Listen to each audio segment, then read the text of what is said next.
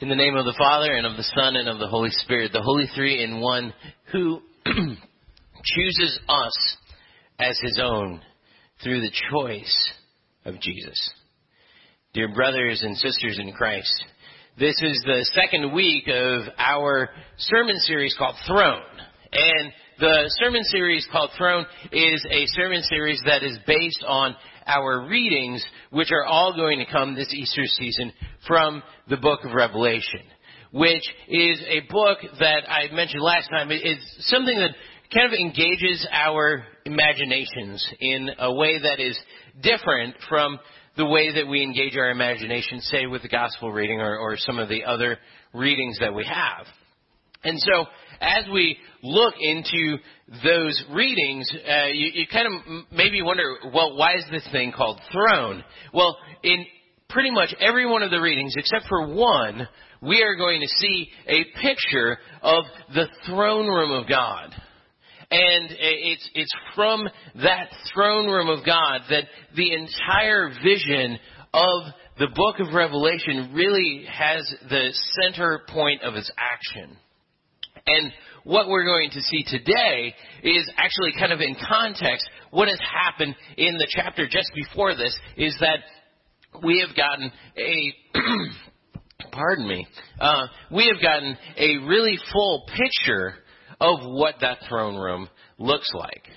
And so there's this big picture of what this throne room looks like, and then all of a sudden we jump into chapter 5, and what happens? Well, in the hand of the person that is sitting on the throne, John records, Then I saw in the right hand of the one who is seated on the throne a scroll written on the inside and on the back, sealed with seven seals.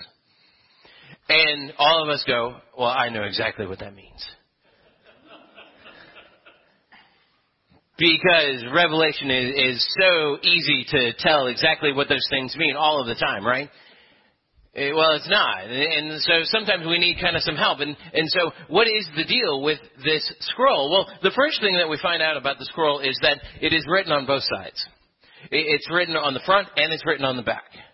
Which probably tells you that there's a, a lot of stuff that's on the scroll. This isn't just, you know, kind of a short inter-office memo in heaven. This is a full-on document and this full on document has been sealed by seven seals. Now, uh, being sealed by seven seals actually tells us a, a, few different things. First of all, when you seal a document, it does basically two things to that document. First of all, it hides the content of that document until the seal is broken. Obviously, right? It hides whatever is written on that scroll. So we don't know what's written on the scroll. We can maybe read a little bit around the scroll because it is written on the front and the back, but we have no context for what's actually in that scroll. The other thing that sealing the scroll does is that it assures that that scroll cannot be tampered with. It makes sure that there is nothing that can be taken and changed in that scroll. And it has seven of these seal things. Now, there's several different documents in the time of John that could have had multiple seals. And these multiple seals uh, probably normally meant different things, and a lot of times these seals came from different people. And so it's a lot like if you go to Florida State and you need to have something done by the registrar and you have a hold on whatever it is that, that is your record. And so then you have to go and you have to go and get so and so to sign off on whatever you need to do and they sign off and, and they break the seal. Or they put the seal on, depending on how you think of it. And they they have they sign off on it. They say, okay, this is this is all right. And then you go back, and, and then finally, after all of those things are cleared, you're able to do what you want to do. Well, it's kind of like that. Th- these are um, seals. They're, they're witnesses of people that are saying th- this is a true and full document. Now, um, uh, this has multiple seals. And in fact, seven seals is kind of unprecedented. It's not heard of any place. No document got seven seals. But there were a few documents that got multiple seals, and they got multiple seals for a reason. And that reason was to slow the person down who was writing the document. And so basically, what you would have to do is that you would be writing out your document, and then you would have to go and get it sealed. And then they would fold that, and then you would write the next section. And then they would get another, then you would go to somebody else and you get another seal. The two documents and this is important, the two documents that most likely got multiple seals during the time of John were either a last will and testament, so I, Jay Winters, bequeath all of my horrible CD collection to, or divorce papers. And those two got multiple seals because they recognized back in the day that some people were going to write those documents and they were going to write them while they were hot headed and they were not thinking. And so you needed to just stop and think about it for a moment. And so you have these two possibilities. You have a document that's written both sides. You have seven seals, so multiple seals. And basically, you have this picture then of this document that nobody knows what it is because they can't see into it because it's sealed. But they know probably that it's one of two things. It's either a last will and testament or it's divorce papers. And when you see this document show up in the throne room of God, you start to get a little bit concerned.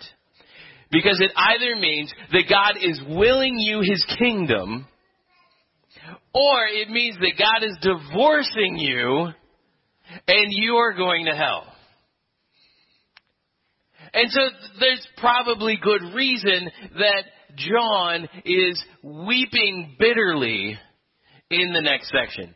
In the next section, it says, then I saw a mighty angel proclaiming in a loud voice, Who is open, worthy to open the scroll and break its seals? And no one in heaven, on earth, or under the earth was able to open the scroll or look into it. And I began to weep bitterly because no one was found worthy to open the scroll or to look into it.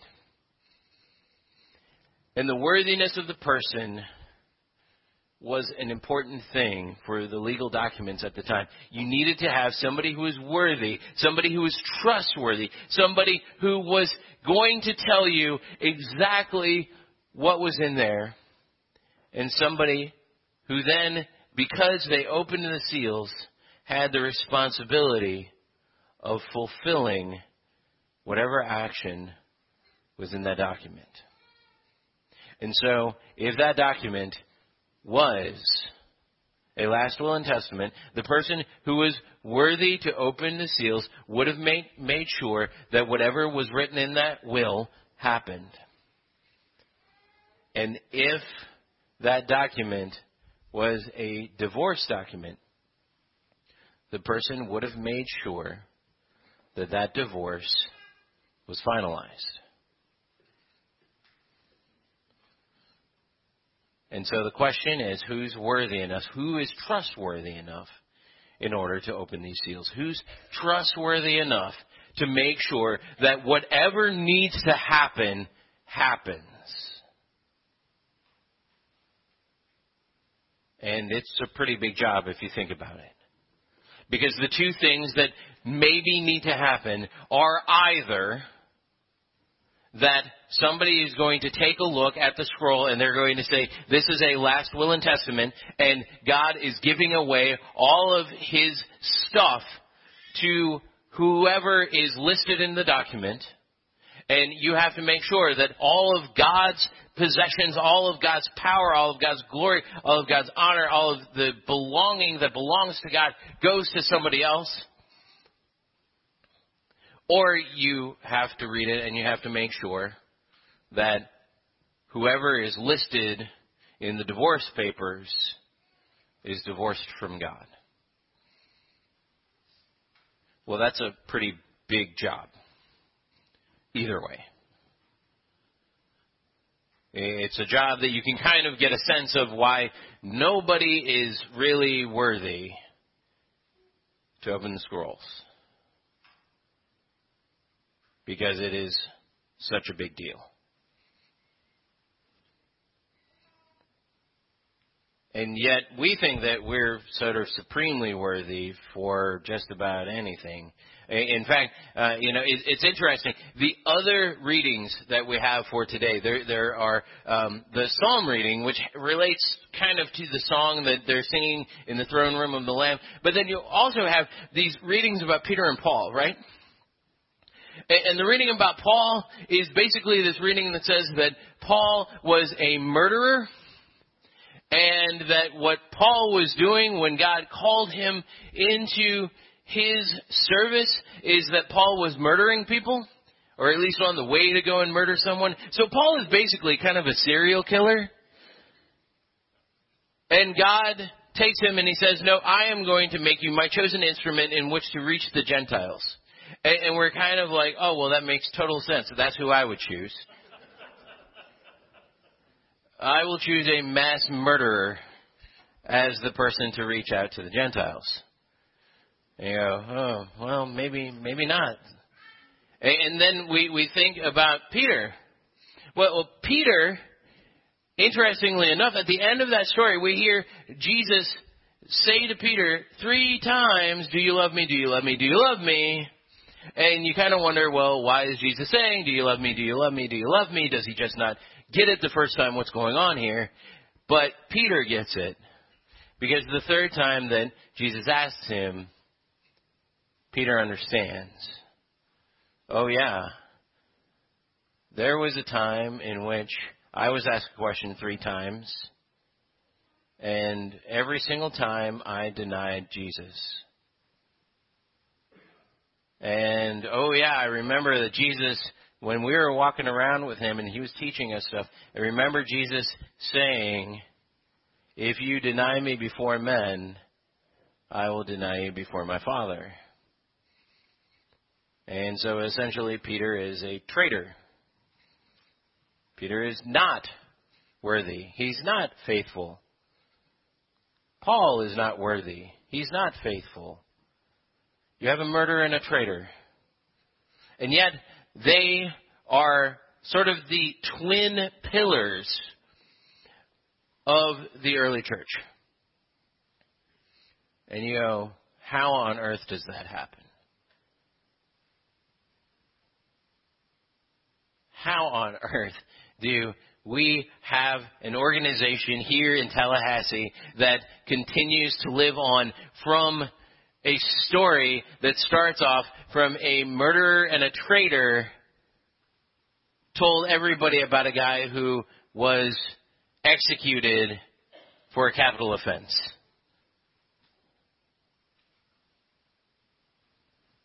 Well, we have that because of what we see here in Revelation. Because what we see here in Revelation is that there was somebody who is worthy. And that somebody who is worthy is Jesus.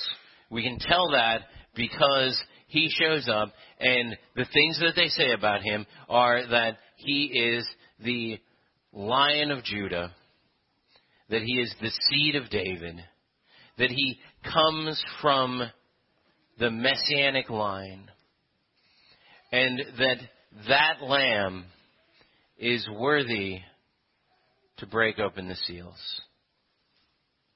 And that that lamb is worthy to administer whatever is found in that document. And what is found in that document is actually a story that we know very well. That we are found unworthy. That our unworthiness should separate us from God because our unworthiness has everything to do with our sinfulness. And that if it was just up to us, if we didn't have Jesus in our lives, if we didn't have God in our lives, that document should be divorce papers. But because of the worthiness of the Lamb, that document is the last will and testament. That document gives us what God has to give to us and that Jesus is the administrator of that will. That He is the one who says, here is the stuff that is promised to you. I am going to make sure that you get it. Through dying on a cross.